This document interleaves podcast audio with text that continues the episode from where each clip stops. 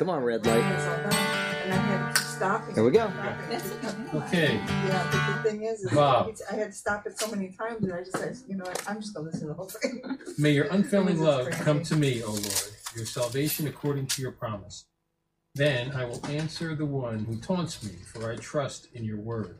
Do not snatch the word, truth, from my mouth, for I have put my hope in your laws.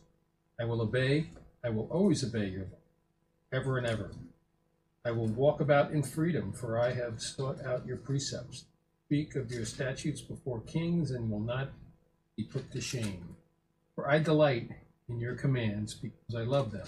I lift my hands to you, your commands which I love, and I meditate on your decrees. Never said what I was supposed to say at the beginning.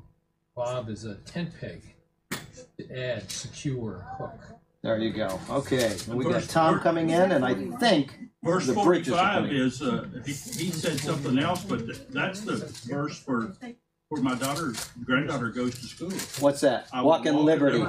That's right. Your daughter goes to liberty. Hello, how y'all doing there?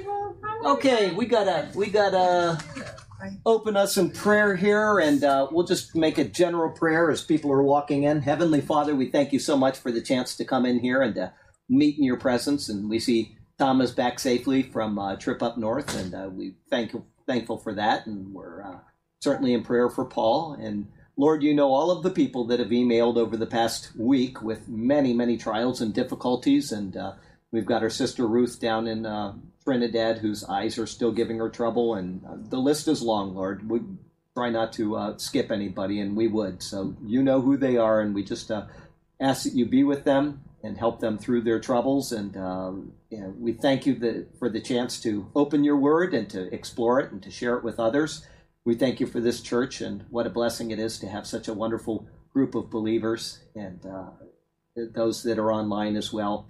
It's such a wonderful thing to be able to share in your word with people like this, and what an honor it is. So we thank you for these things. We love you, Lord God. You are so good to us, and we just commit this service to you, and we praise you in Jesus' name. Amen. Amen.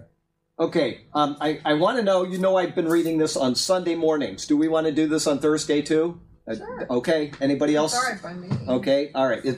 I know it's a Bible study, but this is such a wonderful book that I will in just 1 second. I just wanted to get a permission from somebody, and somebody said yes. So today is going to be 30 November.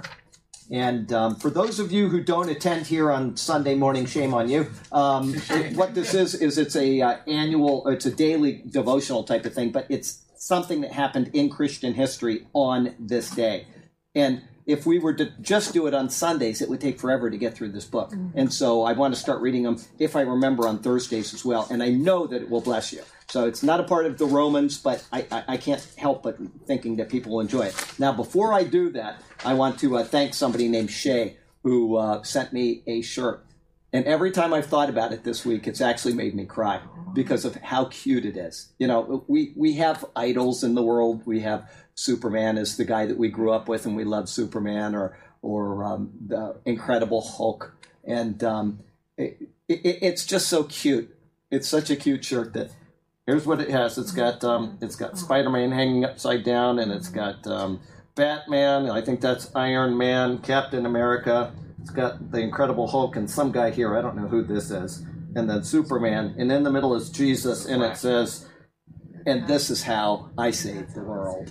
So it's really wonderful. So he's giving them a little bit of lesson about who the real superhero is. So anyway, I got to thank Shay. So my hair's standing up all week long. I get choked up thinking about how wonderful it is. I'm thinking about how you're going to get out of here with that shirt. Yeah, I might not. I might get beaten up for the shirt. So, okay, I'm going to read you November 30th, this day in Christian history. Almost everything in life pales in comparison to our love for our children and grandchildren. Dwight Lyman Moody, born in 1837, was the greatest evangelist of his day. He preached to more people than any of his contemporaries and was the catalyst of great revivals, not only in the United States and Canada, but also in England, Scotland, and Ireland. Yet what meant more to Moody than his evangelistic ministry was his family. He had 3 children, Emma, Will, and Paul Dwight. The arrival of his grandchildren brought Moody special joy. The first two, Will's daughter Irene and Emma's daughter Emma, were born in 1895. Moody loved them dearly. The arrival of his namesake, Dwight Lyman Moody, in November of 1897 would add to his delight. But no one could foresee that his beloved grandchildren would soon precipitate his final crisis. On November 30th, 1898, while in Colorado, Moody received a telegram that stunned him. Little one-year-old Dwight, his pride and joy, had died. Heavy with grief, Moody wrote to the sorrowing parents, "I know Dwight is having a good time, and we should rejoice with him. What would the mansions be without children? He was the last to come into our circle, and he is the first to go up there. So safe, so free from all the sorrow we are passing through. I thank God for such a life. It was nearly all smiles and sunshine, and what a glorified body he will have, and with what joy he will await your coming. God does not give us such strong love for each other for a few days or years, but it is going to last forever. And you will have the dear little man with you for ages and ages, and love will keep increasing. The Master had need of him, or he would not have called him. And you should feel highly honored that you had anything in your home that he wanted. I cannot think of him as belonging to earth. The more I think of him, the more I think he was only sent to draw us all closer to each other and up to the world of light and joy. I could not wish him back if he could have all earth could give him. Dear, dear little fellow, I have no doubt that when he saw the Savior, he smiled, and as he did when he saw you. And the word that keeps coming to my mind is this: it is well with the child. Thank God, Dwight is safe at home, and we will all of us see him soon." And he wrote, "Your loving father, D.L. Moody." The following March, little Irene fell ill with tuberculosis, and by August, she was wasting away. Moody brought Will, his wife, May, and little Irene into his home to offer any help he could, but nothing could be done to save her. To their great sorrow, Irene died just 8 months after her baby brother. At the funeral, Moody unexpectedly rose and spoke of Elijah waiting in the Valley of Jordan so many years ago for the chariot of God to take him home.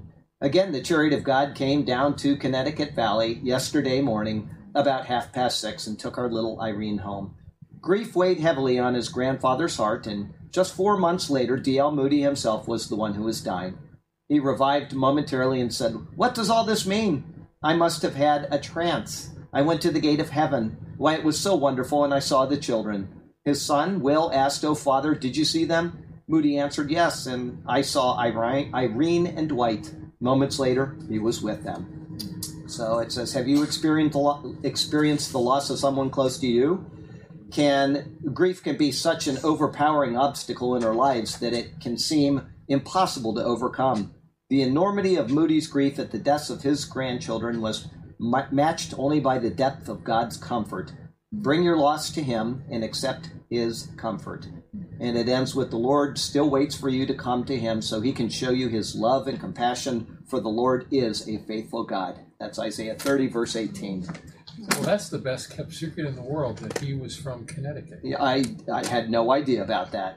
I had no idea until that right there. Let's see here. Yeah, we got a couple Connecticut folks here. So we're going to be in Romans 8. Hi, Pat. Hi, Cindy. Verse 34.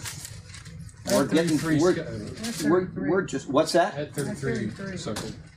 You had 33 circled? Mm-hmm. Hang on a second here. I hope not, because I don't have 833 here, and we're just going to have to skip right through it. But just make it a big long. Hang on a sec. 8. Oh, I'm in the book of Revelation. It helps to be in the right R. Hello. I'm wondering why isn't there an 834, but Romans 8, verse 34. Hang on a second here. 833. He who shall bring a charge again. Yeah, we did do 33. I know we did, because who will bring a charge against God's elect? It is God who justifies. And I know we talked about that. But before we get into Romans, once a month I go through. Obviously, I talk about this every month, the Table Talk magazine, and it ended today. And so I've got one page out of last month it was baptism that was all messed up. This one is completely different, has nothing to do with baptism, but I thought that I would ask you if you could see what I was thinking about and what particular doctrine in the Bible I was thinking about when I read this devotional. So I'm going to read you a part of it. I'm going to start up at second paragraph, and it says, we are talking about the distinction between God's revealed will and his hidden will, which is alluded to in today's passage. So God has a revealed will, and he has a hidden will. I'm going to read down to the bottom. Deuteronomy 29:29 says, God has revealed some things to us, but other things he has kept secret. It says the secret things belong to the Lord, but the things which he has revealed to us belong to us and our children, etc. Okay, so we speak of the Lord's revealed will, which consists of what he has told us about himself and his ways in Scripture often. We call the revealed will of God his preceptive will, or will of precept, because it reveals his commandments or moral law. Okay, he's revealed his moral law to us. The revealed will of God shows us what he finds pleasing in itself, and it is a picture of his moral character. Okay, the secret will of God is also known as God's decretive will, or his will of decree, and it consists of his eternal plan for all creation. We know everything down to the smallest detail has been foreordained by our Creator. Okay? This includes even the evil acts of moral agents such as human beings and angels. Thus, the will of decree includes things that God does not find pleasing in and of themselves. God has allowed us to do certain things. He knows that we're going to do those things, and yet he allows them because they come to a good end in his redemptive plans. In other words, the brothers of Joseph took Joseph and threw him into a pit and sold him off to Egypt. They did evil, but what they did for evil, God intended for good to save many alive, right? So we know that. We know that evil, God can use evil, even though he doesn't ordain the evil, he can use the evil to bring about a good end. And it will always be that case. There's never a time that evil will triumph.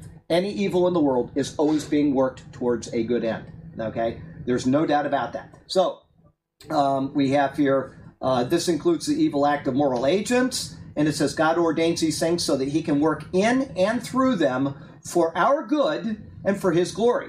Same thing as Joseph, for our good and God's glory. All right, both of which he does find pleasing in themselves. The secret will of God can never be violated. What he has ordained will always come to pass. Our Creator's revealed will, however, is violated every time someone breaks his moral law. Okay, we cannot know in advance the details of the Lord's hidden will. Our knowledge of it comes after that fact. In retrospect, we can look back on events and know that God has ordained them in his secret will. Now, here's the last sentence I've got to underline, and I want to see if you can figure out where I'm going with this. This is why it is futile to search for God's hidden will, the details of our lives that are yet to come. Instead, we are to learn God's revealed will and make our decisions according to it. It shoots predestination. Exactly. It completely blows away their argument on predestination, that we are regenerated in order to believe, and then we believe. At Table Talk, they always get themselves into a box. That's exactly right. He got that first time. Let me read it again. This is written by Burke Parsons. He was one of the Backstreet Boys years ago, okay, and now he's in the ministry. Okay, that is why it is futile to search for God's hidden will. We can't do it because God has a hidden will. Right. We're not going to know what he wants, so why try to guess? Okay, he says the details of our lives that are yet to come. Don't bother. We don't know what's coming. All we can do is just put it in the Lord's hand and say, Lord, the future is in your hands, and I know that you're in control. He said, instead, we are to learn God's revealed will. That means, here's God's revealed will. This is it right here. This is God's revealed will for us. We are to learn that and make our decisions according to it. Right there, that blows away his own argument about predestination, because if this is God's revealed will and somebody says, oh, I need to be saved, and in order to be saved, I need to call on Jesus, that is God's revealed will. You see that? Everything that they do in their commentaries always backfires because they have taken the Calvinist stand, which is completely incorrect. So my comment at the bottom was, sounds a little like an allowance for free will. Yes. Jim Pegg did exactly. So there you go. That's I just thought that I'd share that with you. That's the only thing in the Table Talk that I found odd this month. You know, I didn't read all month long. I missed a couple days. Magazine? It's a monthly, and they do a daily thing, and then they have other things at the beginning, like, you know, church history, and it's very good as long as you know not to get sucked into bad doctrine, and they have bad doctrine in there as well. But it is a good thing. I read it, I learn, And I also am able to process why I believe what I believe when I read things like that, obviously. So, I have no... to send them Romans 11:30. Absolutely. 11:30. Go ahead. You want to read? Go ahead. Oh, the depths of the riches, both of the wisdom and knowledge of God, how unsearchable are his judgments. That's right. And unfathomable his ways. That's exactly right. Unfathomable. That's absolutely right. Oh, goodness. Okay, so that was a little bit of a diversion. We're starting Romans now. I know that took a while, but this Christian history, if anybody online doesn't want that, email me, and I'll consider not putting in, but I think it's a good thing to add in. And like I say, we will never get through it if we don't read it Thursdays and Sundays, and it's a great book. So, okay, Romans 8:34. I know we did 33 last week. So anyhow, it deals with chosen people. It's probably good we skip it. Yeah, who shall bring a charge against God's elect? And that's where we talked about election before already a couple weeks ago. And the question is, who will bring a charge against God's elect?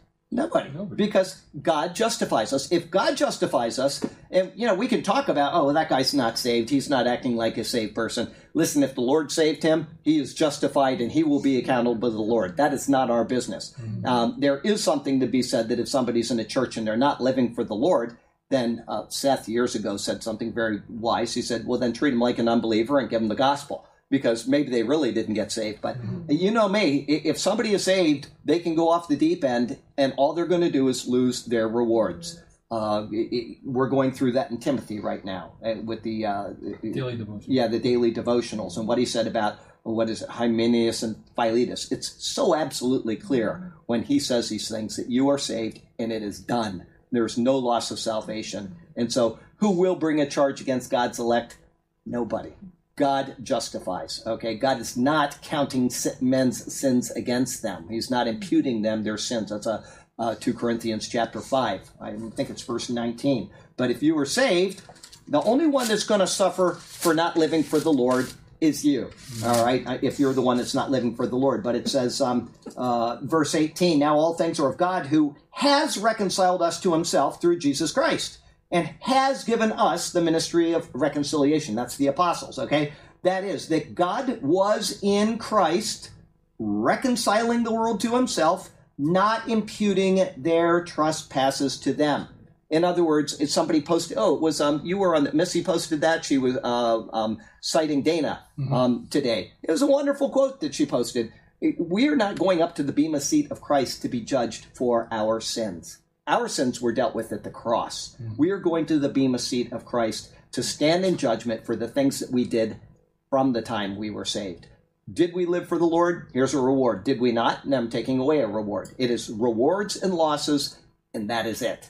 Okay, we are not being judged for sin in our lives from the moment that we are saved. Okay, the people that are on the other side of the cross that haven't come to Christ, they will be judged for sin and they will be condemned, because no sinful thing can come into the presence of the Lord. If they haven't come through Christ, they are toast. But as far as this is concerned here, he is not imputing our sins to us, okay? As hard as that is to understand, because when I do something that's so obviously stupid, I think, Lord, I'm so sorry, right? I hope everybody here does as well. But that will be judged under rewards and losses. It will not be judged as sin and condemnation. There is therefore now no condemnation for those who are in Christ. No condemnation. Okay? So everybody got that? Yep. Okay, go ahead. Verse 34. Okay. Who is he that condemns? Christ Jesus, who died, more than that, who was raised to life, is at the right hand of God and is also interceding for us. Okay, let's see here. And that was kind of close to what I have here, as far as, just written a little bit differently, but very close. So 834. In the preceding verse, 833, it was implied through a rhetorical question that no one could bring a charge against God's elect, okay? Because it is God who justifies. In a continuation of our surety over the forces which would presume to come against us, Paul now asks his next question. Who is he who condemns? We're just talking about that as well. Like the previous question, the answer demands a nobody. Nobody is going to condemn somebody that is in Christ. It is impossible. And then comes the explanation, it is Christ who died, right? We can't stand in the place of the Lord and make these judgments. It's not our place to do that. Christ died for that person. If he has come to Christ, then he is saved. He is justified, and we cannot condemn them. Christ died for us. He became our substitute. His death paid our penalty, carried away our sin, and restored us to a propitious relationship with God. Everybody know what propitious means? It's like happy, all right? God is angry at our sin. We're sinners, and God is angry at us. But then comes the atonement, and that's called the place of propitiation, okay, which in Hebrew is the hilasterion. What that means is that God is now brought back to a place of happiness with us because of Christ. There's a propitious or a happy relationship which is restored. All right, the hilasterion in Greek is the same term as the mercy seat in the Old Testament. So when the Bible says that Christ is our hilasterion, he is our mercy seat. He is our place of propitiation. Everything. You remember when we went through Exodus, every single detail of the ark, everything on the ark, the mercy seat, the wood that was used, the covering of gold, the rods, the rings, everything points to Christ and his work. Everything. There is not one detail that doesn't. And so that's what we're seeing here is that Christ is our place of propitiation. Christ died for us. I'm going to read that again. He became our substitute. His death paid our penalty, carried away our sin, and restored us to a propitious relationship with God. His righteousness has been imputed to us. Sin no longer separates us from the one who created us. Okay, so I said this several months ago, and I want to see if I think Jim will remember this. Maybe somebody else will. What is the difference between Christ imputing us his righteousness and imparting us his righteousness? When you go ahead. Yeah, I know what happens, but I'm trying to remember what the difference of the two. But like basically, well, take off the ing, and you'll remember. Impute, impart. Go ahead. Impart is. It is yours, and you possess it. Right. Okay. Impute. Can you explain it now? We don't own it. It's not ours. That's right. It's like Teflon coat around us which is imputation. Yes. Okay.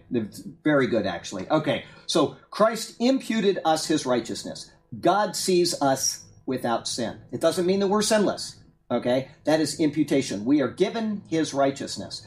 If he imparted us his righteousness, that means that we would literally be without sin. We would be like Christ, and we're not now. We're still in fallen bodies. Someday we will have full righteousness. We will no longer be sinning. We will no longer be an offense. But it is Christ's imputation of his righteousness. He has justified us. We stand justified before God, even though we still sin. So the difference is between imputation and impartation is just how it comes out of us. We are imputed. We are covered. But we do not possess. Okay, we do not camouflage. That's right. You're not actually the bush, but you have the bush look. That's a very good example. Actually, putting on camouflage is very close to it. There you go. So imputation, impartation. He has imputed us his righteousness. Sin no longer separates us from the one who created us. Okay, so who then could condemn us? It's simply not possible. And there is more. Romans 4:25 said, "Furthermore, Christ is also risen." His death and resurrection take us back there to Romans 4:25. So let's go there really quickly, and we'll remember that. It says, furthermore, Christ is also risen, verse 4:25. It says, but also for us it shall be imputed to us, meaning his righteousness of verse 22. It shall be imputed to us who believe in him who raised up Jesus our Lord from the dead, who was delivered up because of our offenses, and was raised because of our justification. Okay, we possess the righteousness of Christ in God's eyes. It doesn't mean that we are actually righteous, but when he looks at us, he sees Christ. He sees the place of propitiation. He says, the debt is satisfied. You are justified not because you've done anything, it's because Christ has done it for you. He has covered your sins. He has restored this relationship. That's what's going on there, okay? Not only did Christ Christ paid our penalty, carried away our sins, and restored our relationship to God, but he was raised for our justification. Romans 4:25. The resurrection proves these things for the soul who believes. This is why Paul ties the resurrection in with our calling on Jesus in Romans 10:9. Go there really quickly. We'll be there in just a couple more weeks, but 10:9, it says that if you confess with your mouth the Lord Jesus and believe in your heart that God raised him from the dead, you will be saved. There's no point in calling on the dead Savior. If God didn't raise Jesus, then he's not the Savior, because that means that he remained in the grave, and remaining in the grave means that he had what? Sin. That's right. The wages of sin is death. If he's still in the grave, then he ain't a Savior. Right? That's why he ties these things in. We have to believe that he came out of the grave. If we don't believe that, then there's no salvation. It's the end of Christ, and Christ's atoning death meant nothing. Our faith is vain. That's right. Our faith would be vain. That's exactly right. So you must believe that God brought Christ out of the grave. It's a conditional thing. It's not a work by any way, shape, or form. It's simply faith. Faith is negated as a work in Romans 3:27, I think it is. Faith apart from works. We'll go there really quickly, just so I don't want to give you the wrong verse. It is 3:27? Okay. Yes. Where is boasting then? It is excluded. By what law? Of works? No, but by the law of faith. So faith is not a work. There's no work involved in faith. It's simply believing. Okay, so you can't say, well, you're doing something, and so it's not a gift or whatever, because people will try to pull those, semantics over on you. It is excluded as a work. Okay, so who would call on a dead Lord? Who would do it? But we don't call on a dead Lord. Instead, we call on the risen Christ, who is even at the right hand of God, who also makes intercession for us, as Paul says. What is intercession? It's his job of, mediation. He's taking our needs, and he's taking them up to the Father for us. No person on this planet can go directly to the Father. We have a mediator. We go through the mediator. That's all pictured in the Old Testament as well. Old Testament saints, they pray. It goes through the veil and into the most holy place. Well, the veil is Christ's body, right? That's the picture of it. It says in Hebrews that the veil is his body. It was torn for us. He is that way of access. Our prayers go through him and into the most holy place. So he is our mediator. Okay? So, where was I? Christ died. He makes intercession for us. Christ died for our sins. He was raised for our justification and is now performing his functions as our mediator and advocate. A mediator is somebody that works between two people. An advocate is one that stands and represents another. Okay, they're close, but they're not the same thing. You've got, I don't know if they can see this online, but that would be God up here, and this is us down here, and he mediates between us. We go through him. He speaks to the Father for us, and he is the one that says that everything is okay with them. An advocate would be like this. Here's the Father, here's us, and he stands next to us, and he says, I am their representative. I am defending him in court.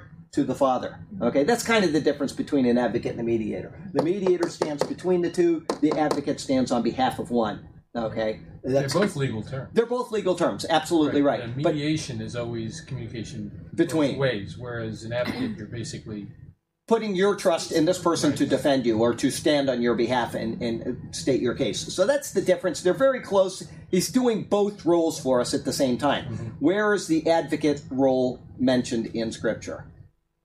You have an advocate for Father Jesus Christ righteous. That's the Hebrews, I believe. No, it's John, isn't it? I think it's John. Anyway, if you find it, I think it's 1 John 4, but I could be completely wrong on that. And maybe it is Hebrews. Maybe you're right. But I think it's 1 John, the Holy One. Anyway, I know it's John because I'm looking at it, and the words just bring it to mind. But you got the verse, I got the book, and we're in there somewhere. But anyway, he is our advocate. It might be 2 John.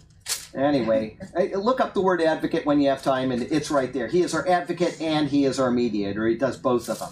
But anyway, I don't see it right there. I'm not going to spend all day on it, but if you find the word advocate in there, I think it's 1 John. But anyway, and it may be in Hebrews as well, but we'll go on. He's our mediator. He's our advocate. And where was I? Don't call on it. Oh, yeah, he's a mediator advocate. He is interceding for us from the position of authority. Go ahead. 1 John 2:1. 1 John 2:1. There you go. See? Hi, how are you, Nicole? Oh, good. Okay, so he is interceding for us from the position of authority, symbolized by the term right hand of God. Okay, now this is something that people email me about from time to time. When I said that we'll never see the Father, a couple people emailed me, and they said, well, I see Jesus standing at the right hand of the power, right? So he's seeing God. No, and what you have to remember is this does not mean that God has a body and is sitting on an actual throne with Jesus sitting on another throne right next to him at the right hand. Rather, Jesus is in the position of God's authority. That's when it says the right hand. You have to remember, the Bible is written in anthropomorphism. In other words, it's written for man. So when it says the right hand of power, it means that it's something that we can grasp. Most people are right-handed, we're strong in our right hand, and so it's using symbolism to show us that he is in the position of authority, right? When it says the mountains clap their hands, the mountains don't clap their hands, right? We know that. So there are certain things in the Bible that are written for our benefit, but they don't actually represent what we would have in our mind. So when it says somebody is at the right hand of power, it means that he is in the position of God's authority. But it's a statement that lives on today. I mean, when somebody's their right-hand man, oh, absolutely, knows what that means. Those two people might not have ever met. That's right. Even seen each other. But exactly right. I've given you that position of authority as my right-hand man. So, it's... When it comes to the running of the church, we got somebody in Israel that's our right-hand man, right? And yet he's not here with us. We don't see him at all. But he's in the position of what I guess you would call it... techie authority or whatever. So, yeah, absolutely. It's a very good example. So, okay. Him on payroll. Yeah. He'll be the virtual pastor. Virtual pastor. It's something I needed a question answered this week, Monday, in sermon typing. And I'll give you just a little clue. It'll be out in 9 weeks. But there's a Hebrew word, which is, it's hu, okay? And it would be like it. Or the same word can be he. And it just depends if it's masculine or feminine. And I didn't know why. There was something that was in this sermon that I was typing on Monday, and I couldn't... I know they both mean it, but I had no idea why it changed from who to he, or from he to who. Anyway, and so I emailed them. And fortunately, he had a pastor there, and he had another guy, and they had a little pastor's conference, and they were able to answer my question very quickly. So I got back to sermon typing. But, yeah, anyway, really, really interesting how the Lord will change one thing that makes a complete doctrinal exclamation. I can't wait to give the sermon. Just that one word there, that one change is so surprising. And I told Sergio, I already know what he's doing. I just don't know why. And when they explained the masculine and the feminine, this one change, I was like, I know exactly why already. So, I can't wait to watch the sermon. So he gets to wait, too. Anyway. Sort of like you always put the girl on the inside when you're walking in the sidewalk. Always. Yeah. But nowadays you see them on the outside. That bothers me when I see that. They must be left-handed. That bothers me when I see that. Always on the inside. Always on the inside. Okay, so here we go. Let's see here. Jesus in the position of God's authority. And because he has done all these things, and because all authority has been granted to him, who has done all of these things for us, then how could another condemn us? If Christ has died for us, if he has been raised for us, if he's justified us, if he's declared us not guilty, if he's our mediator, if he's our advocate, if he's all of these things, how can somebody condemn us? It is impossible. Not possible. What are we in? We are in Christ and fully protected from any external force which would dare attempt to do so. Such is the honor and blessing of being a child of God. Once again, implicitly in that verse is eternal salvation. If you are in Christ, Christ will never work against himself. He will never work against himself. He has saved you. He has not made an error in saving you by necessitating him to unsave you. If he sealed you with the Holy Spirit as a guarantee and then he takes it back, it's not a good guarantee. All of these things come into play, but right here we have an implicit reference to eternal salvation, at least an implicit reference. So life application. No person, no demon, and no devil can condemn you. There is a far higher and greater power who has you completely safe, completely secure in the palm of his hand.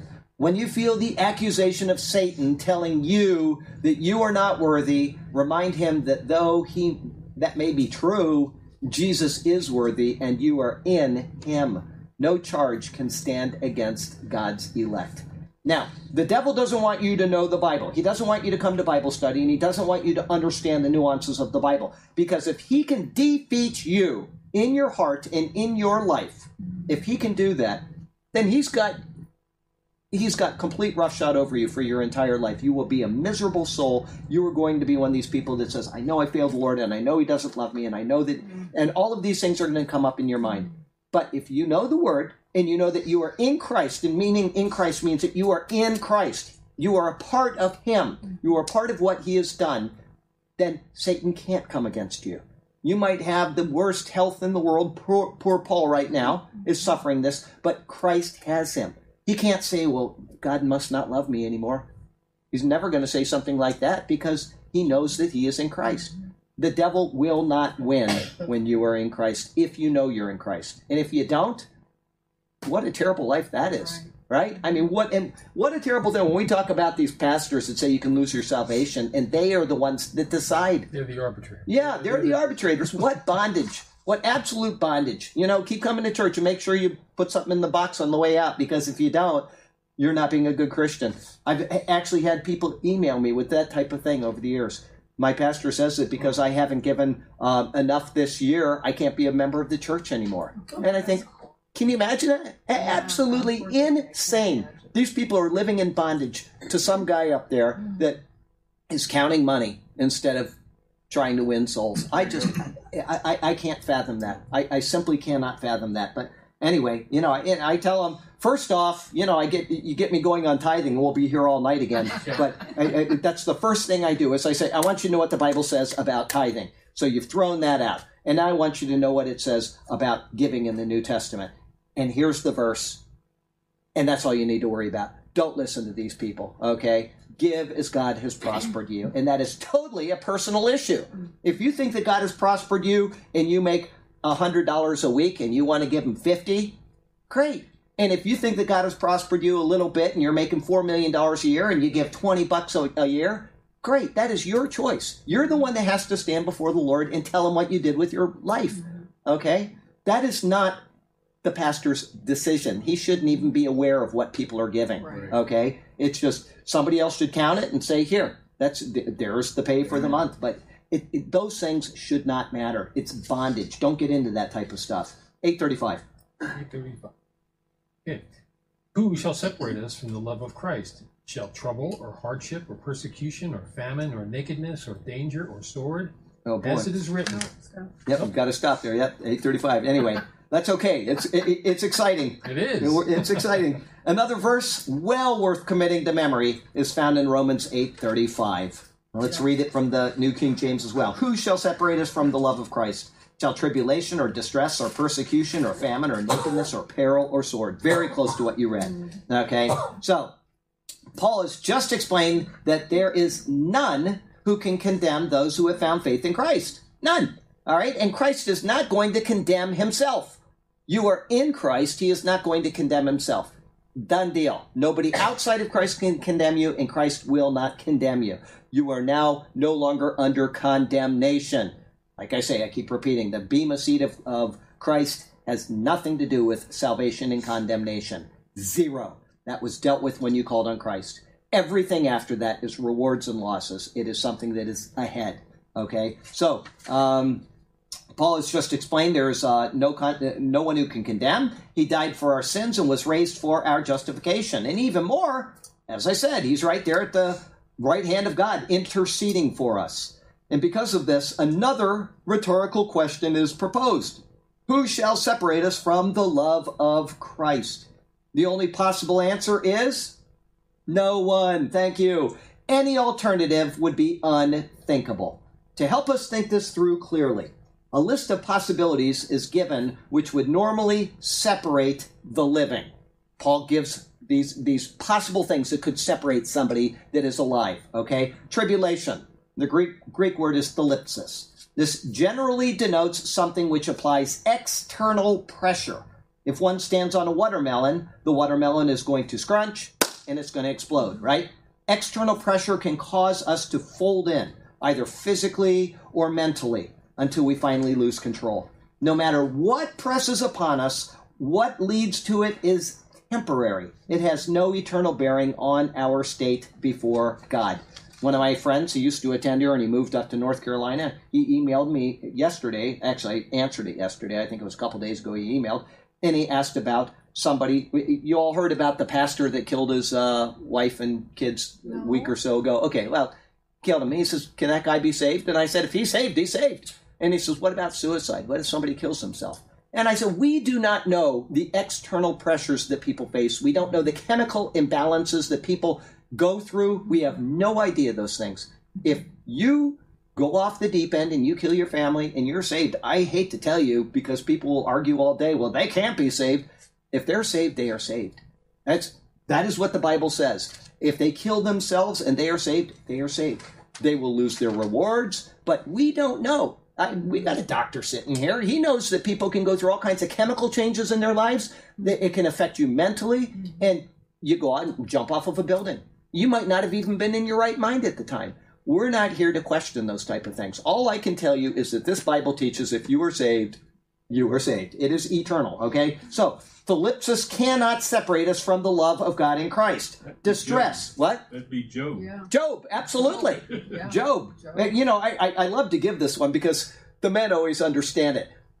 He lost his flocks. He lost his wealth. He lost his children. He lost everything except a nagging wife, right? Curse God and die. And so you think, I'm not trying to be mean to the ladies here, but you think if you have a wife that is a nag, add that on to what he's already gone through.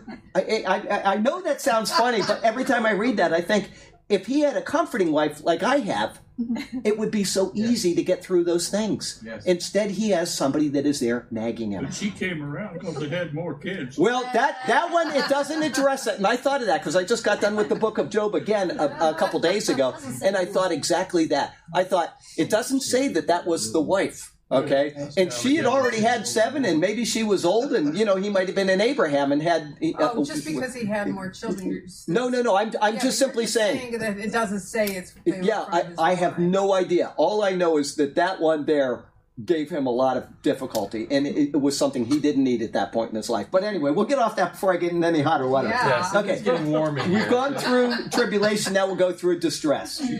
That's the Greek word stenochoria. This could be equated to being stuck in a tight, confining place. You see that guy? Did you see the one that I showed you on Facebook with the duct tape wrapped to the tree? Yes. No, I couldn't do that. I would literally lose my mind if somebody did that to me. When I'm confined, I literally would lose my mind.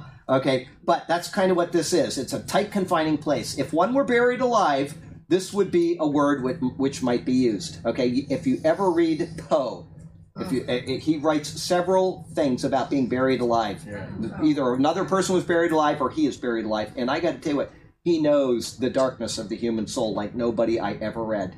I haven't read him in years, but I got to tell you what, you want to read somebody that understood the human mind, the worst, that guy did, okay? He would describe something like that. There is no freedom of movement, but only the confinement which causes anxiety. In 2 Corinthians 7, verse 5, Paul speaks of the distress he faced.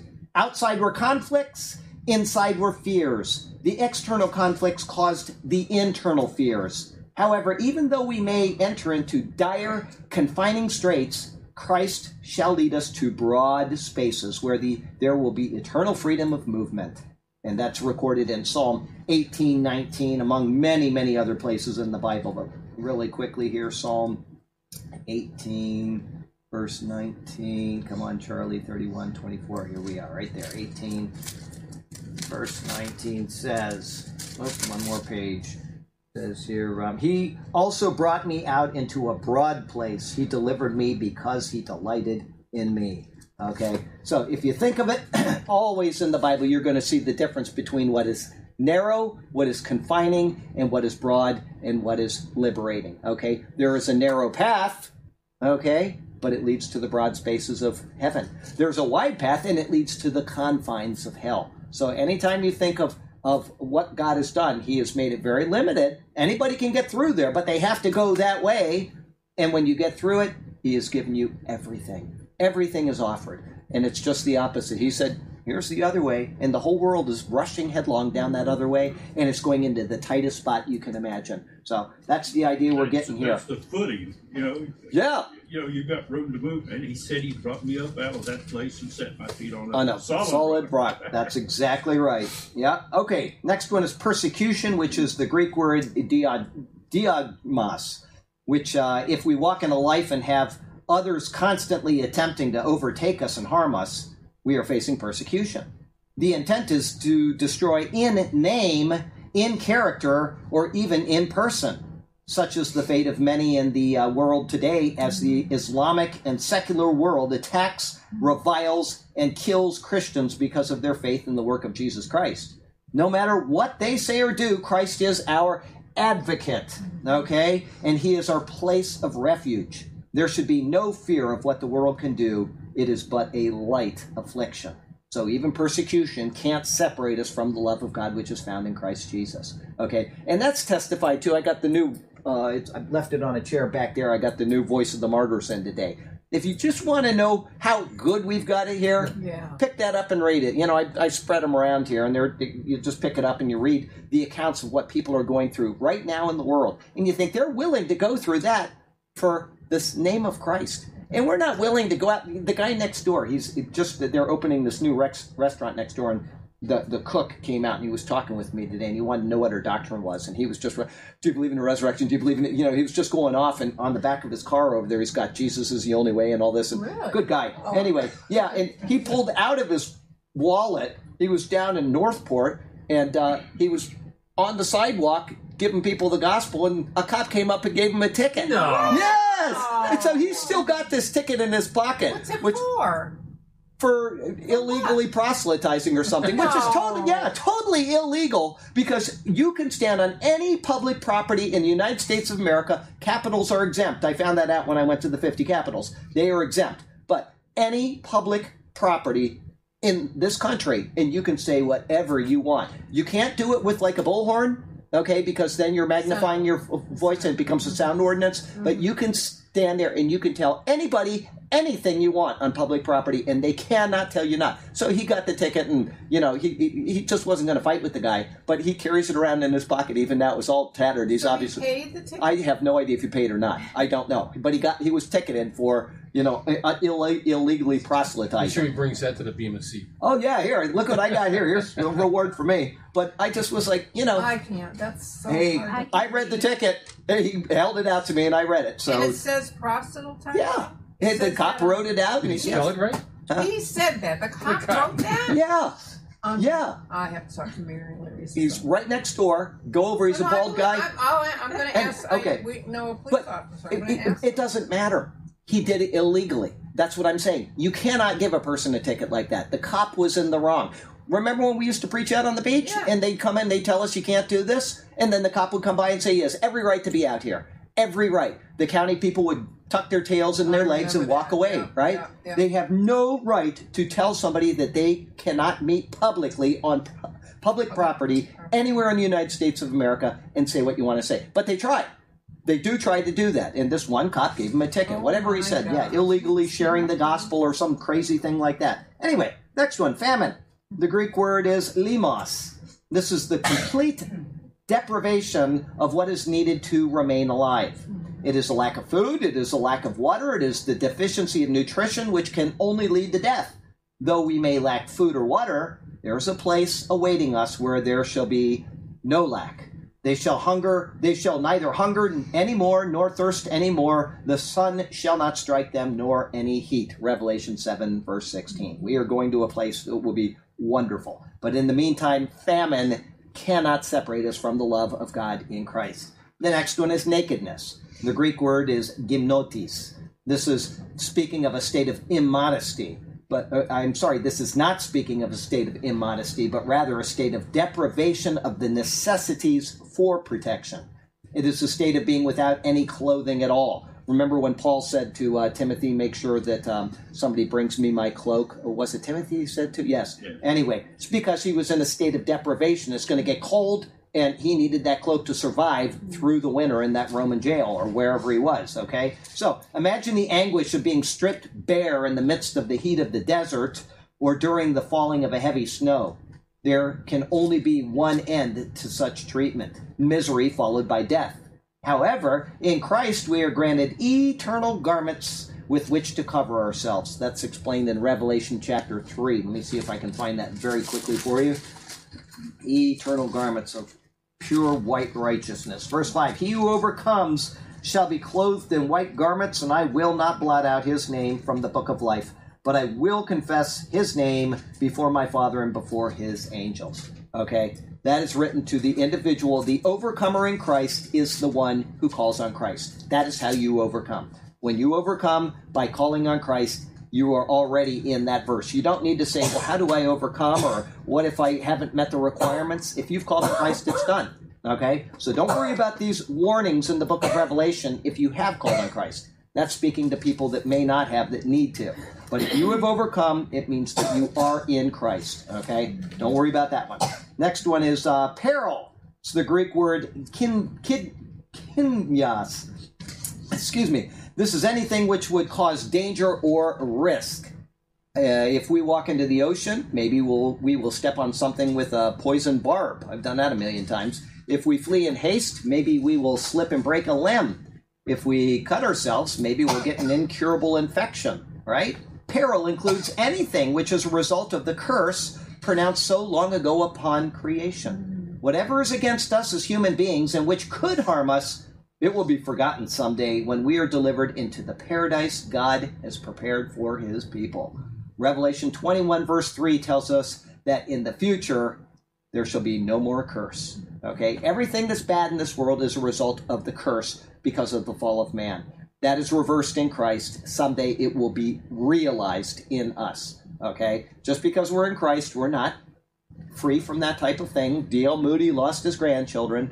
We're going to suffer through this world, but there is a time where this world will pass away and we will be in a place where there will be no curse at all. Okay, and then the sword, it's the Greek word macharia, or machaira. This is surely speaking of the state of martyrdom that many Christians have faced and are facing and will continue to face. The term, the edge of the sword in Hebrew, is actually the mouth of the sword. When you read any time in the Bible it says he was killed by the edge of the sword, the Hebrew says he was killed by the mouth of the sword. The sword is a consuming instrument which is never satisfied. Its hunger is only for more death. However, should you, O Christian, face the sword, it can only lead you through the door and into the world where death is swallowed up in victory. Christ has prevailed over such things, so fear not.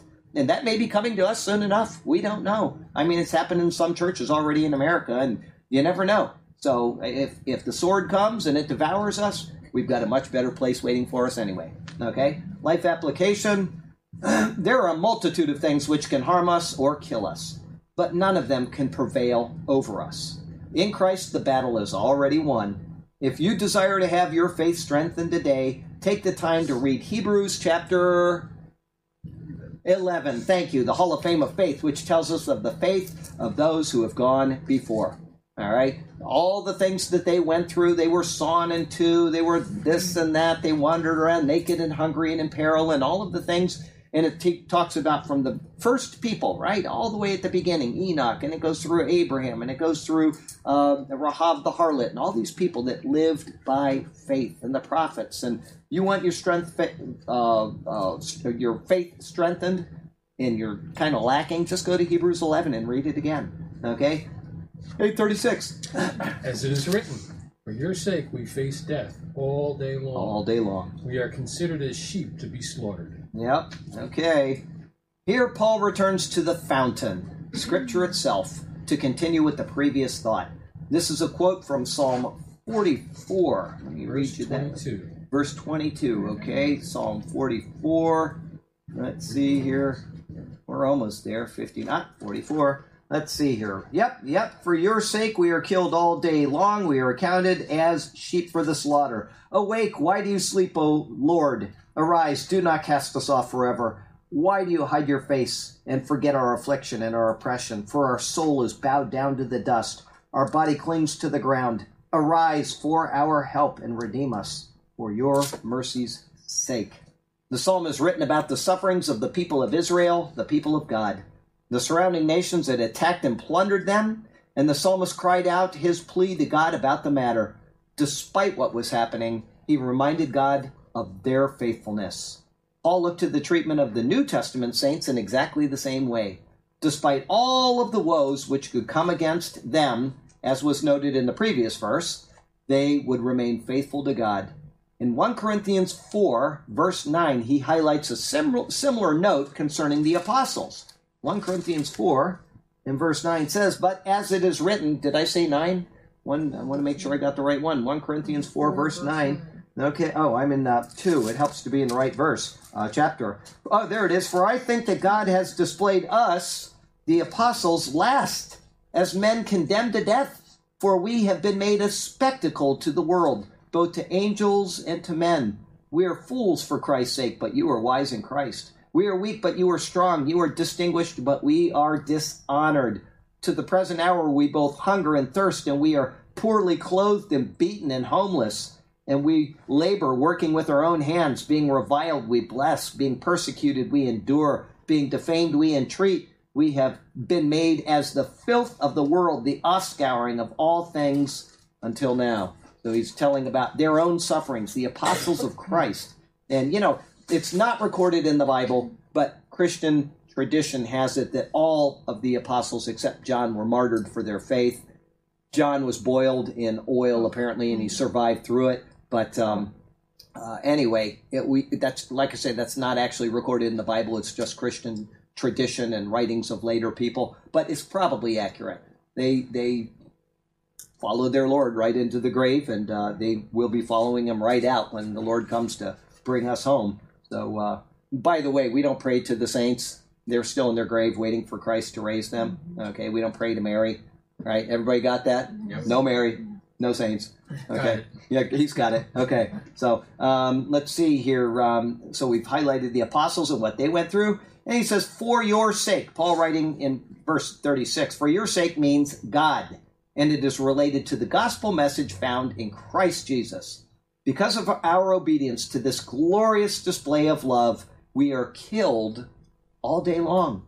This isn't just hyperbole. Christians were already being singled out and martyred for their faith at Paul's time. From Stephen, who is the first recorded martyr in Acts 7, verse 60, the slaughter of Christians has gone on unabated for 2,000 years. The floor of the Roman Colosseum is still stained with blood, which flowed there eons ago. If you go to the Roman Colosseum, the floors there still are tainted with the blood. And it wasn't just Christians, but a lot of Christians died there. Okay. All day long, Paul's writing is an idiom which means ceaselessly. The blood flows and the people's faith remains and is strengthened. The surety of eternal life in Christ makes such suffering not only tolerable, but acceptable to the one facing the ordeal. Because it is, we are, Paul says, accounted as sheep for the slaughter. A sheep is an animal that will simply follow where it is led without any question at all. They don't run away as they approach their doom. Instead, they obediently walk behind the shepherd where he leads. The thought being relayed is that where Christ leads, be it life of length and green pastures or to a slaughterhouse for his glory, his sheep will follow. The reason isn't because of blind faith. The reason is because of revealed light. Christ is risen and those in Christ will rise.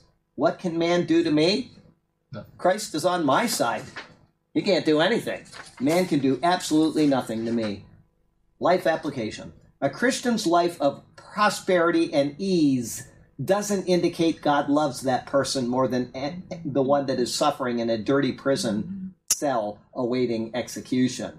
Should the comfortable life that you face suddenly come to a screeching halt and persecution comes to your door, will you still be thankful and willingly follow the shepherd? Got to think about it now because we have no idea what tomorrow will bring. We have no idea. People all over the world have gone down that path, and they're going down that path every single day.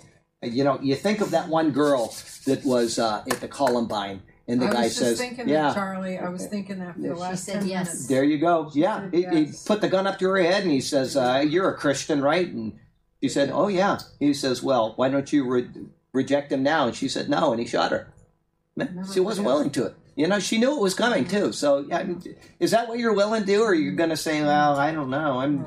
You know, I remember watching a video just when ISIS was doing all of its really get-going killings about 2 years ago, and there was a guy from a Christian congregation in Iraq, and they were asking people to recant, and he recanted. And then they said, they made him say there is no God but Allah and Muhammad is his only prophet. And then they killed him anyway. You know, what a waste that was. Holy mackerel. You know what I mean? So if you're going to face death, face it proudly for Christ. Oh, my goodness. 8:37. 37. No. In all these things, we are more than conquerors through him who loved us. Oh, boy. Yeah, same. It says almost identical. Okay, 8:37. In verse 35, the list of these things was given, and then he gave the list. It included 7 things which are contrary to us: tribulation, distress, persecution, famine, nakedness, peril, and sword. Because these come against us as faithful believers, we are accounted, in the next verse, as sheep for the slaughter. The world may laugh at our faithfulness to God, even in these attacks against us, and even to the point of martyrdom. But Paul says, despite such mocking, yet in all these things we are more than conquerors. The word he uses for more than conquerors is hypernikomen. It comes from 2 other Greek words, hyper, which we use to translate as hyper, okay, and nikao, meaning victory. The word nikao is the basis for the word Nike, thank you, the god of victory, and a good athletic shoe for most people, but not for me, okay? The idea which we are given is that we are hyper-victorious through him who loved us. Through him implies that we are in no way victorious on our own. Now, people need to understand why they're not for you. Yeah, if somebody's watching this video and they don't know that I'm barefoot, then they haven't been attending church long enough. They need to pay attention. Your feet show all the time? No. Well, I don't know. I'm not going to hold them up because the bottom of them are probably pretty dirty. They don't show. I didn't know that until I started coming. Oh, is that right? See? Yeah, no. There's no. I say it during the prophecy update all the time. But still, why all the shoes behind the pulpit? Oh, those are just in case. I mean, there's like 4 pairs underneath there. Yeah. They did my way. Oh, because people gave them to me, and I'm just like, okay, and I throw them down there, and I thought, well, I might as well leave them here because this is the most likely place I'm going to have to get, you know, whatever. But no, no shoes. No, not going to happen. Anyway, yeah. So like now you got me all off. Sorry. Hey, all these things were more than conquerors. Yeah, we are more than conquerors. Okay, that's right. Hyper victorious through him who loved us. Through him. Oh, that's right. That's where I was. Implies that we are no way victorious on our own. That's not going to happen. Without Christ, those 7 words of woe would overcome us, and our life journey would be ended. But in Christ, they can't even be considered minor setbacks. Okay? In fact, the trials and perils we face when faced in Christ and for Christ only makes the victory sweeter, and they serve to complement the hyperness of the already supreme victory. As Paul notes in Philippians 4:13, I can do all things through Christ who strengthens me. There you go. I can do all things in Christ who strengthens me. Yes, in Christ we are more than conquerors. Your mind has overwhelmingly. Overwhelmingly. That's a good one. Yeah. It's hyper-victorious, overwhelmingly. I love it. Okay, go ahead. Life application. John 16:33. You know, I've overcome the world. He says, in the world you're going to have tribulation. But right. Great tier, I've overcome the world. I have overcome the world. So we're overcomers. We are overcomers in Christ, 100%. Who is it that overcomes? But he who believes that Jesus is the Christ, the Son of God. That's how you become an overcomer, is by believing in the person and work of Christ. Okay, if you've done that, you don't need to worry about the things that it say in Revelation 2 and 3 to the church. If you overcome, you will receive this, and if you overcome, you'll receive that. It's already yours. It is already yours, coming soon to glorification near you. Okay, life application. Be sure to rightly apply Romans 8:37. When Paul says that we are more than conquerors in Christ, he does it in a verse beginning with yet. To understand the context, we need to evaluate what verses are being tied to it. In the case of this verse, it is tied to suffering. If you suffer, know that your suffering is already defeated. Through Christ who strengthens you, the victory is already assured. And I like to put life applications like that in there from time to time, because how many times has that verse been taken and ripped completely out of its context? And they do these flowery sermons that talk about you're a victor in Christ and you can do all things through Christ. Now go out and do this thing, when he's talking about suffering. He's speaking about you are a victor in Christ through your suffering. Preach that from the pulpit and see how many people show up next week. Your life application, prosperity gospel. You know what I'm saying? The Joel Osteen kind of thing. Or you're a victor in Christ and you can go out and you can get a BMW next week. And it's not at all what he's speaking about. Leave the verse in its context. It's speaking about suffering, tribulation, and yet we are conquerors through that. Okay. Lance Havner says that most Christians that amount to anything go through suffering. That's right. He says you got to count that as a blessing. It's a blessing. That's 100% right. Is that, you know, the guy next door? He talked a lot in a very short amount of time. I just met him for 20 minutes today when he was. What's that? Oh, I know exactly. But he said that he was in New York City, okay, and he was on his way down to Long Island. He's in New York City, and he was working for the city or the state or something. He was in there, and he was a cleaner. He was mopping and cleaning and all this, and he did this for months and months. And finally, they called him, and they said up to the office, and went and reported. He says, "Yeah," and he said, "You have to take that thing off of your locker. It says I can do all things through Christ who strengthens me." Really? And he said, "Now wait a minute. We got people with naked women on their lockers. We've got, you know, all these different things." And he says, "You're telling me I can't have that on there?" And they said, "You need to take it off." And he says, "I'm not going to." Okay. And he left, and they called him later, and they says, "We're going to be decreasing your hours." And he said, "Well, how much?" And he said, "2 hours a week." And he said, "Well, that's not going to work." So, you know, now he could have probably sued them for a lot of money and retired, but he didn't. He's not the type to do that. And so he left the job, and now he's going to Long Island to look for a new job. And on his way down there, his friend calls him and says, "Listen, I know we haven't talked for a while. Do you remember?" He says, "Yes." He says, I need somebody to work for me. And I mean, the Lord provided that quickly. So faithfulness, you know, wonderful stuff. Okay. I love hearing stories like that. As a matter of fact, I preempted him. I said, "Your friend called you for a job." Then he says, I said, "I've seen that many times in my life where the Lord immediately," it's not always going to happen. So if you're watching, don't expect that to happen. It may happen. And if it does, thank him. And if it doesn't, he's got something better for you down the road. Okay. He will meet, as Tom says, every Saturday when we're out in the mission work, he says he will meet every need, not every want. Okay. He will meet your needs. He's promised that. So the servant of Abraham said, "Wife was praying." Oh yeah, she came. Absolutely. Even while I was praying. That's right. Okay, 8:38. Yes. "I am convinced that neither death nor life, neither angels nor demons, neither the present nor the future, nor any powers." Gotta read them all. Oh, I see. Because yours is structured differently. Okay, so I'll mine says, if you want. No. Mine's it reads it differently. "For I am persuaded that neither death nor life nor angels nor principalities nor powers nor things present nor things to come." Okay, so it's a little differently structured, but okay. Nor height. Well, we're not there yet because that's the next verse. You're trying to jump ahead of me, and you're going to get a knuckle sandwich. Okay, let's see here. This is the first half of a two-part thought, which sums up Paul's thoughts in Romans chapter 8. Okay, so we have to go through both of these verses before we close today.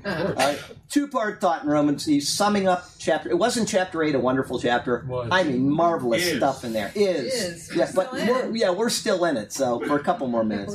Anyway, Paul, whose credentials were well known at the time of the writing of this epistle.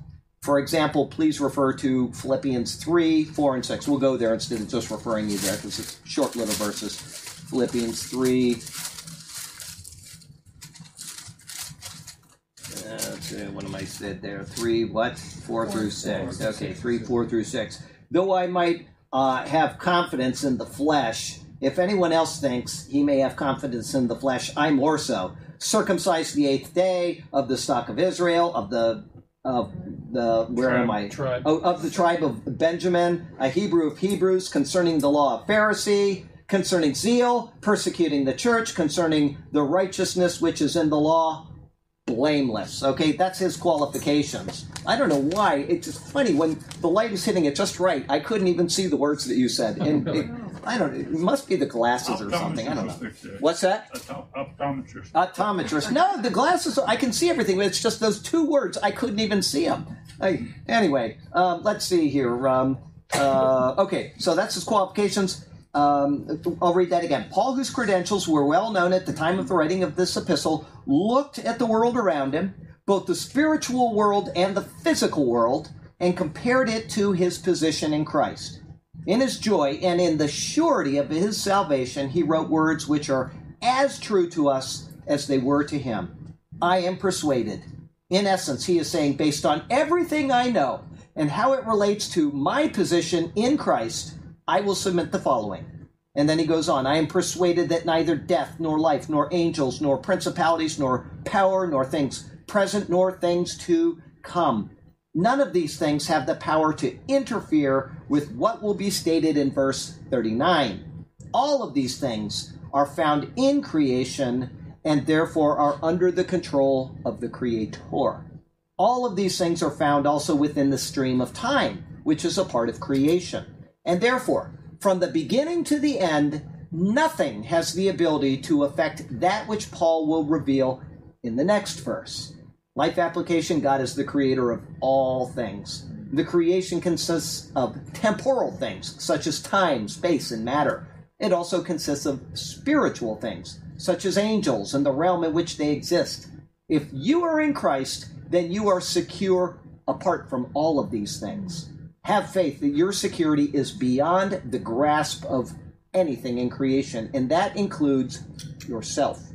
Okay? That's the important thing to remember, because if you can believe in loss of salvation, then you are including yourself in the equation. Okay? Salvation is not of works. It is of faith in Christ. And if you have to do something to keep being saved, than it is of works. It doesn't matter when the work comes, whether it's at the beginning or it's at any time along the way. If you have to do something to keep being saved, then it was not a faith to begin with. There is nothing in creation, including yourself, that can have you separated from God once you are saved by Jesus Christ. And if you have to keep working for it, it certainly wasn't free. It was not free. If you have to work for it, it was not free. Okay? Think of it. Think of anything in the world. Somebody gives you something, and you said, I'm giving you this pair of shoes because you believe that blah, blah, blah. And then 3 years down the line, you didn't do something to keep the shoes, and he comes and takes them away, then it wasn't a gift at all. It was your work that you had to do to keep those shoes. So it wasn't a gift. Think it through. People need to think that issue through. Anybody that teaches that you can lose your salvation is not handling the Word of God properly. That is all there is to it. It is bondage. It is bad handling of Scripture. It means that what God has done in Christ is not sufficient for your salvation. Okay? Just think it through. Go ahead. 8:39. We're going to finish regardless of how long we do, because I'm not starting chapter 9 today. Neither height nor depth nor anything else in all creation will be able to separate us from the love of God that is in Christ Jesus our Lord. Nothing. Absolutely nothing, including you. Romans 8:39 should be cited together with 8:38 to give the full sense. So Jim is going to read it both right now. Okay. For I am convinced that neither death nor life, neither angels nor demons, neither the present nor the future, nor any powers, neither the height or depth, nor anything else in all creation will be able to separate us from the love of God that is in Christ Jesus our Lord. Amen. Okay, these are amazing words which we can cling to throughout our walk in this vale of tears and trials.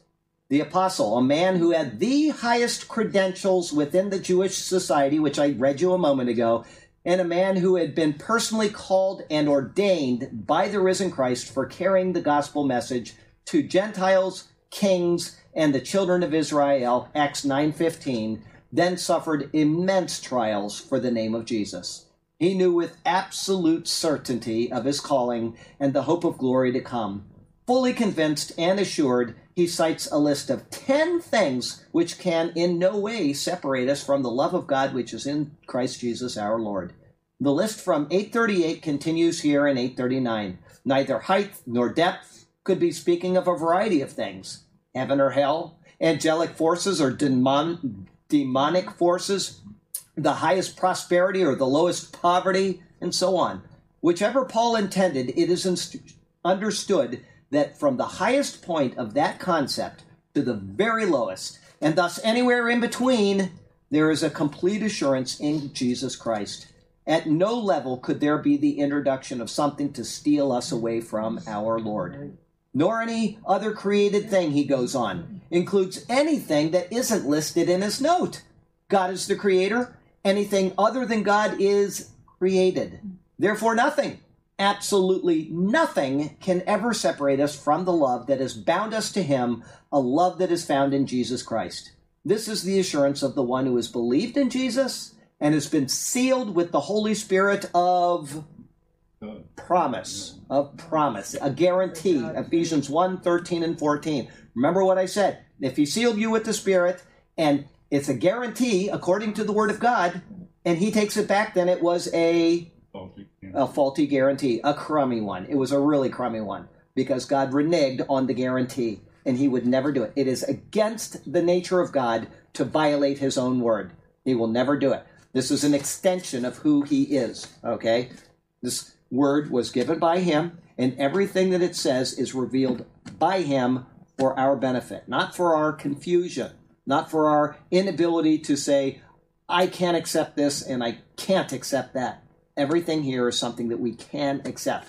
It has to be taken in the proper context, and we're dispensationalists here. I hope everybody is. If you're not, that's fine. But dispensationalism says that God worked a certain way here, and a certain way here, and a certain way here. And so the law of Moses is the word of God, but it does not pertain to the people of God today in the same way it pertained when it was written. We cannot reintroduce a fulfilled law into our theology. Christ is the end of the law for all who believe. It's done. Okay, so not everything in the Bible pertains to us in the same way at the same time, but it is all the Word of God, and it is given to us to give us a full understanding of what God has done throughout the dispensations of time. Okay, everybody understand that? Where do we get our doctrine for the church age today? Paul, the apostle of Paul. That is where church doctrine is. He is the apostle to the Gentiles. Peter is the apostle to the circumcision, he says, but yes, the Jews. Okay, the circumcision means the Jews. Okay, we get our doctrine from the hand of Paul. Everything that we have for our marching orders comes from him, and that is it. Everything else is for our edification. It's for our understanding. It's for our work of righteousness, and everything that Paul says about that in 2 Timothy 3:16. Right? Read that so you know what I'm talking about, and then you'll understand. 1 Timothy 2:3-16. I'm in 1 Timothy. I've got to be in 2. It always helps to be in the right book. I've done that 3 times tonight. Okay. All Scripture is given by inspiration of God. That means it is an extension of himself. All of it. Every word of it.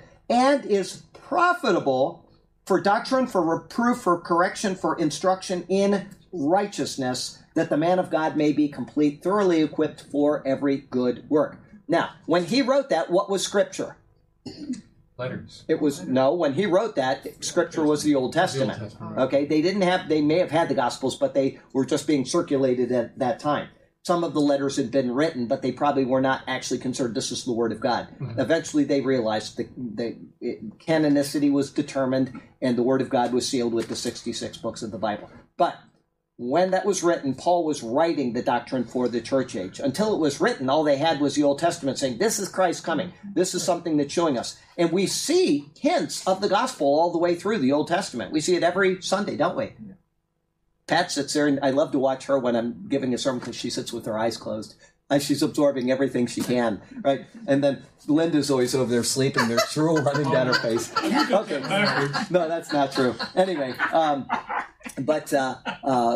yeah, we see hints of the gospel all the way through the Old Testament. But the doctrine that we use for our church age doctrine must come from Paul because he is the apostle to the Gentiles. The church was starting So that's right. Like, you know, you're not going to have doctrine for the church in the Old Testament. That's right. But as he wrote the letters, it was because people were falling away from what he had instructed them. And so God used his letters, which were an extension of what he had on his mind that he had already told them in person, or that he was telling them for their edification. I'm not there yet. I've never been to Rome, but this is... And so it's brilliant how God gave us the Word of God, especially the New Testament, which is for our instruction. It's absolutely brilliant. Anyway, long diversion. Sorry about that. But where was that? Height or depth? I said that. And nothing can separate us from the love which is found in Jesus Christ. This is the assurance of the one who is believed.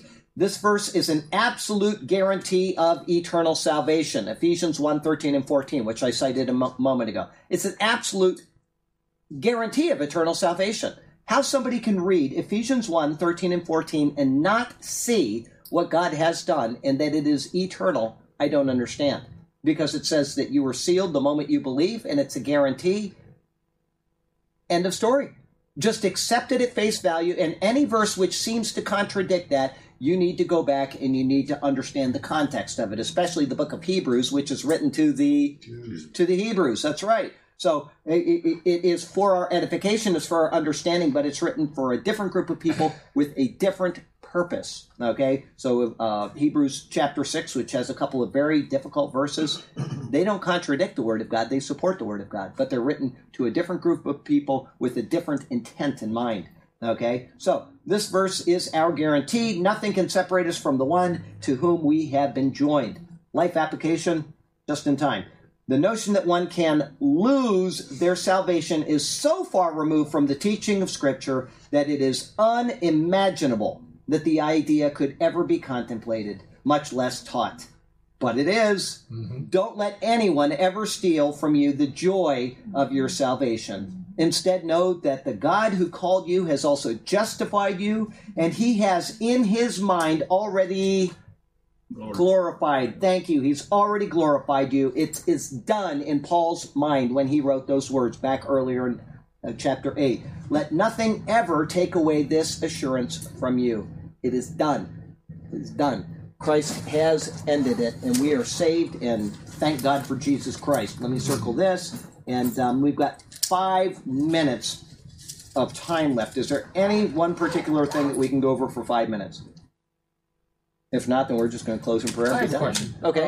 When the books were put together, yes, that was done when? Well, they were compiled, and it's a long study. It's actually like a full course in college to get through it, but they were compiled. Certain books were considered canon at certain times. Certain books were rejected by certain groups. Okay, you've got certain lists that are close to the current canon. You've got some that drop out this and that. The last one to be included, I think, and don't quote me on this, but I think it was 2 Peter was the last one to be decided on.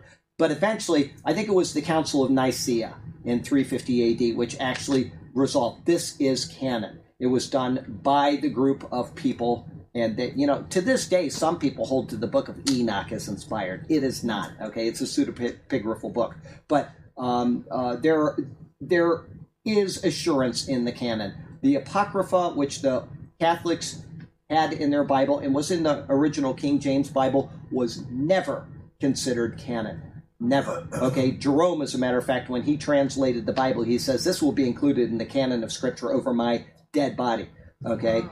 The Catholic Church actually made it canon at Trent in 1546. Okay, which it was after. Oh, long after. I mean, yeah, it was 1,500 years later. But the reason why they did that was it was always in the Bible, but it was not considered a part of the 66 books of canon. But they included those for a couple of things: purgatory, a few things that would help their cause that Martin Luther and the Reformers got against. But once again, this is kind of a brief overview, and I haven't studied that in 10 years, but I believe that the final canon was determined at Nicaea in 350 AD. Go online, type it in, and it'll tell you that. But it was not always, these are the books of the New Testament. Some were argued over, some, like I said, were left out of this list, and some were in this list, but eventually they realized there's a couple things that require canonicity. One is it has to have the stamp of God on it. Okay, it has to have the power of God. It has to be written by a man of God. Okay, there are these certain requirements that they say These things must be the case. Okay, so we can throw out some of the books simply by knowing it wasn't written by a prophet of God or an apostle of God. All right? No scripture is introduced after the apostolic age. God did his work through the apostles, just like he did through the Old Testament prophets, and it was done. And that's why I'm adamant about God's revealed word. It is done. He is not speaking any longer. Hebrews 1 says as much, okay? God in past times spoke through these people. Now he has spoken through Jesus Christ. Well, who saw Jesus Christ? That was one of the requirements for being an apostle, was visibly seeing and learning from Christ. And Paul even says, I saw him as one born out of time, I think he said, or born out of, anyway, out of season. Thank you. And so Paul is a special case that was brought in by God for a special purpose. It is called the church. Okay. Yep. Oh, perfect. We're done. Let's go ahead and say a prayer. And Lord God, it is so good to have gone through Romans chapter 8. What a blessing. What a comfort it is for us. If we can just let those words sink into our minds, sink into our hearts, and fill us with the reassurance that we have. We've got our brother Nick out in San Diego, and he's been laying around for years, unable to do anything, but he's grounded in your word. And when he goes through his own times of emotional or personal distress because of these things, I know he can go to Romans chapter 8. We've got Paul, who's here on this coast, and he's going through his own type of distress, and yet he can come to Romans chapter 8, and he can be uplifted, and he can say, this is not the end of me. I've got a greater hope. And it's something that each and every one of us can hold on to and we can be thankful for. Lord, Amanda just came to mind. She asked for prayer last week, and I would pray that we would continue to have her and all other people that are going through their own troubles in our hearts, even if it's a general prayer. Lord, we pray for the church. You know every person in it, and you know their needs. You know their desires and their hopes, and so we pray for each and every one of them. Oh, a couple people that just came to mind are over in Ireland and Scotland that have had some troubles in the past week, and one of them we got good news this morning after maybe some stressful news, and Lord, we just thank you that you're with all of these people. So just be with them, help them through their troubles, and just thank you. Thank you for Jesus and the hope that we possess, which is an eternal one and not based on this failing body and this miserable life. Lord, we love you, we exalt you, and we do it in Jesus' name. Amen. Amen. Woo-woo. Okay, let's see here. We're going to go to break. Hang on. I've got to do something here. That didn't work, so let me go to Bible study. Okay, Sergio, this thing is not moving. Ah, thank you. All right. Okay. You got to back this thing up. It's not working. All right, anyway, we're sorry. We'll just wish everybody a wonderful week and be blessed in your hearts and souls, okay? We'll see you later. No, it's a magnet. So I don't have to fix it. I can just put another thing on my car. Oh, I thought maybe it was one of those. Okay, I've got to tell him that I don't think he's there. I think it just was delayed or something. He turned it instead of me, and I knew that was going to cause a problem. It just I said to myself, I know something's going to happen at the end of the class, so I need to tell him that happened, and he's got to figure out what's going to resolve. We'll even put shoes on.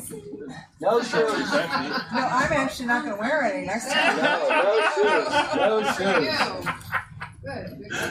I didn't have to encourage him.